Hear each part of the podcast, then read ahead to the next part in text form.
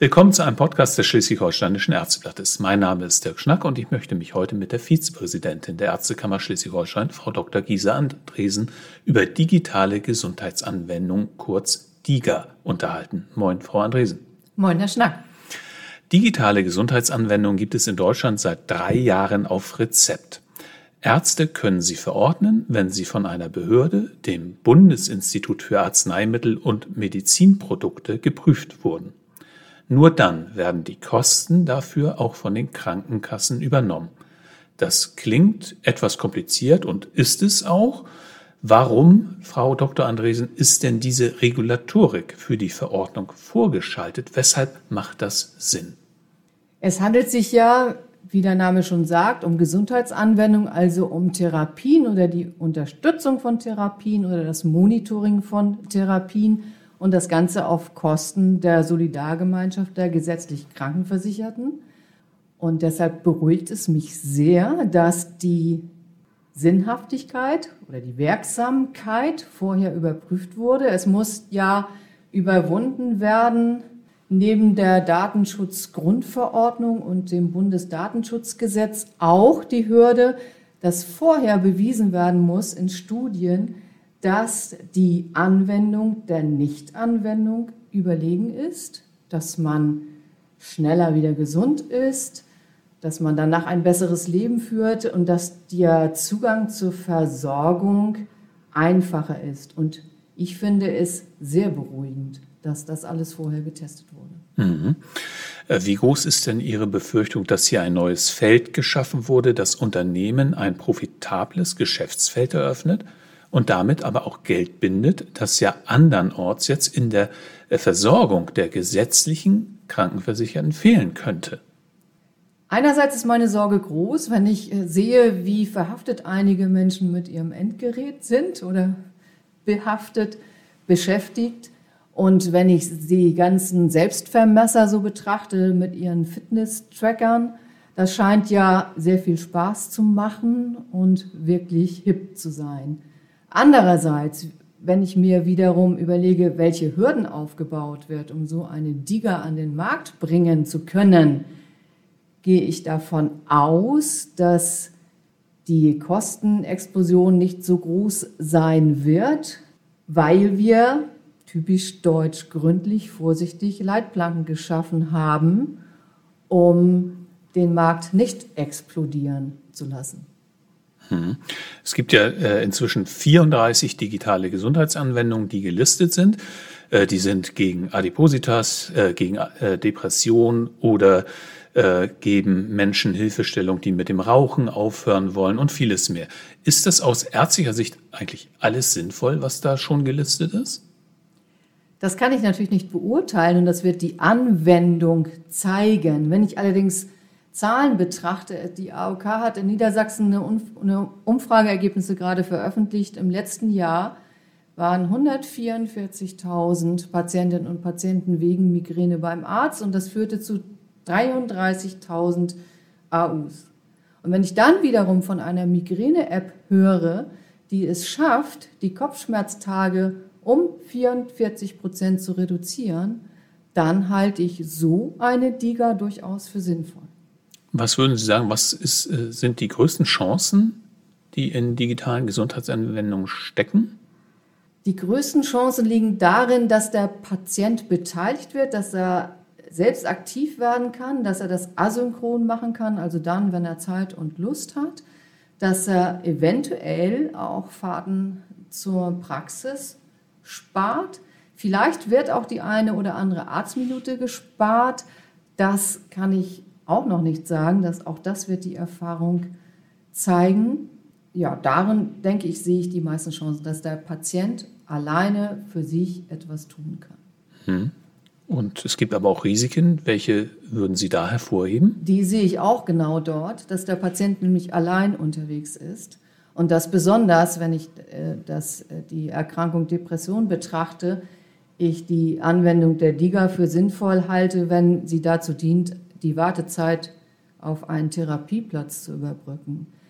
Aber wenn der Patient allein bleibt, sich die Depression verschlechtert, intensiviert und man nicht mitbekommt, dass der Patient einer Akuttherapie bedarf oder eventuell einer Krank Krankenhauseinweisung, dann halte ich es schon wieder für gefährlich. Mhm.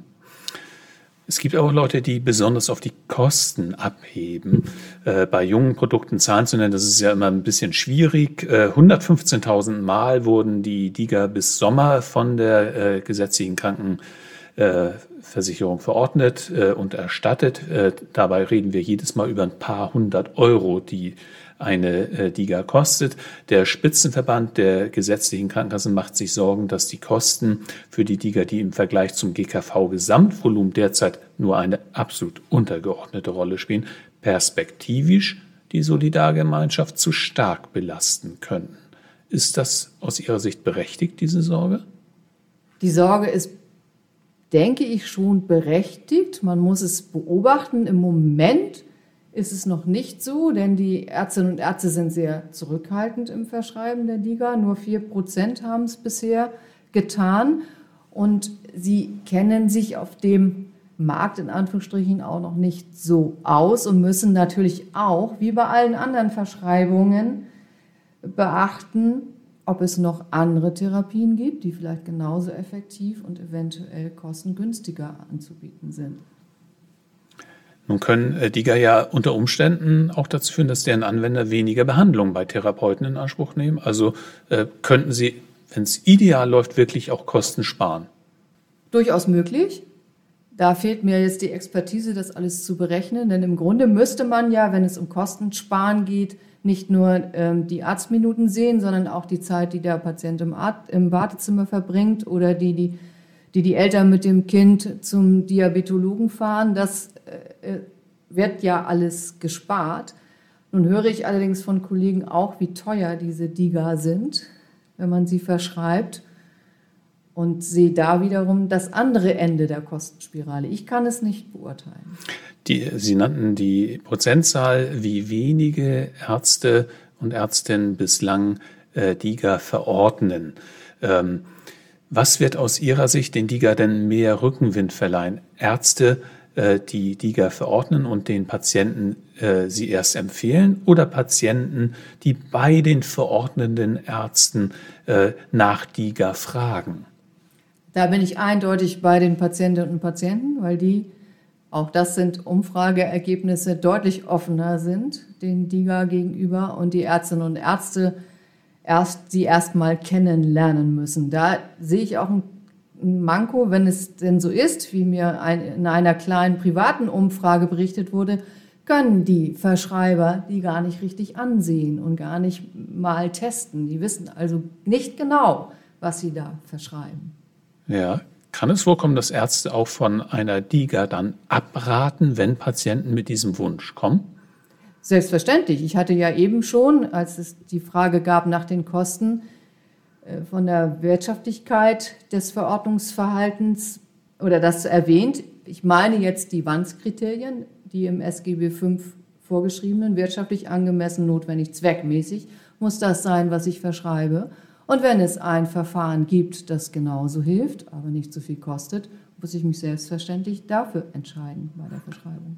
Wie glücklich sind Sie denn mit der Entscheidung, dass Ärzte das verordnen sollen? Und muss das eigentlich der einzige Heilberuf sein, der Liga verordnet, oder könnten Sie sich da auch die Apotheker vorstellen? Kann ich persönlich mir jetzt nicht, weil ich der Meinung bin, dass wenn man verschreibt, eine Therapie, ein Medikament, eine DIGA, dass man den Patienten und seine Krankengeschichte schon kennen sollte. Mhm. Wagen wir zum Schluss nochmal einen Ausblick. Deutschland ist bei äh, digitalen Gesundheitsanwendungen bislang weitgehend Vorreiter im internationalen Vergleich. Werden wir mit DIGA zum Vorbild für andere Länder oder werden wir zum abschreckenden Beispiel? Ich hoffe beides nicht. Das ist jetzt wieder der Blick in die Glaskugel. Ich glaube, das nimmt den üblichen Verlauf.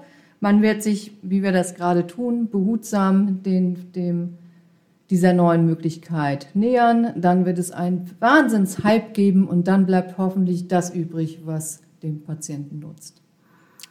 Ganz zum Schluss vielleicht noch ein Hinweis auf eine Veranstaltung zu genau diesem Thema, zu digitalen Gesundheitsanwendungen Frau Dr. Andresen, am 9. November wird es in Kiel äh, eine Veranstaltung dazu geben. Ja, da geht es um Digger, Butter bei die Fische, ist, das ist die Überschrift und da wird sich der Förderkreis für Qualitätssicherung in Schleswig-Holstein genau diesem Thema widmen, mit Anwendern, mit Kostenträgern und moderiert wird die Veranstaltung von Herrn Schnack. Das war jetzt aber nicht das Wichtigste, sondern der Hinweis auf den Ort Kieler Technologiezentrum im Kitz in Kiel. Äh, Einzelheiten dazu im, äh, auf der Homepage äh, des Schleswig-Holsteinischen Ärzteblattes und der Ärztekammer Schleswig-Holstein. Vielen Dank, Frau Dr. Andresen. Vielen Dank, Herr Schnack. Das war ein Podcast des Schleswig-Holsteinischen Ärzteblattes. Vielen Dank fürs Zuhören und bis zum nächsten Mal.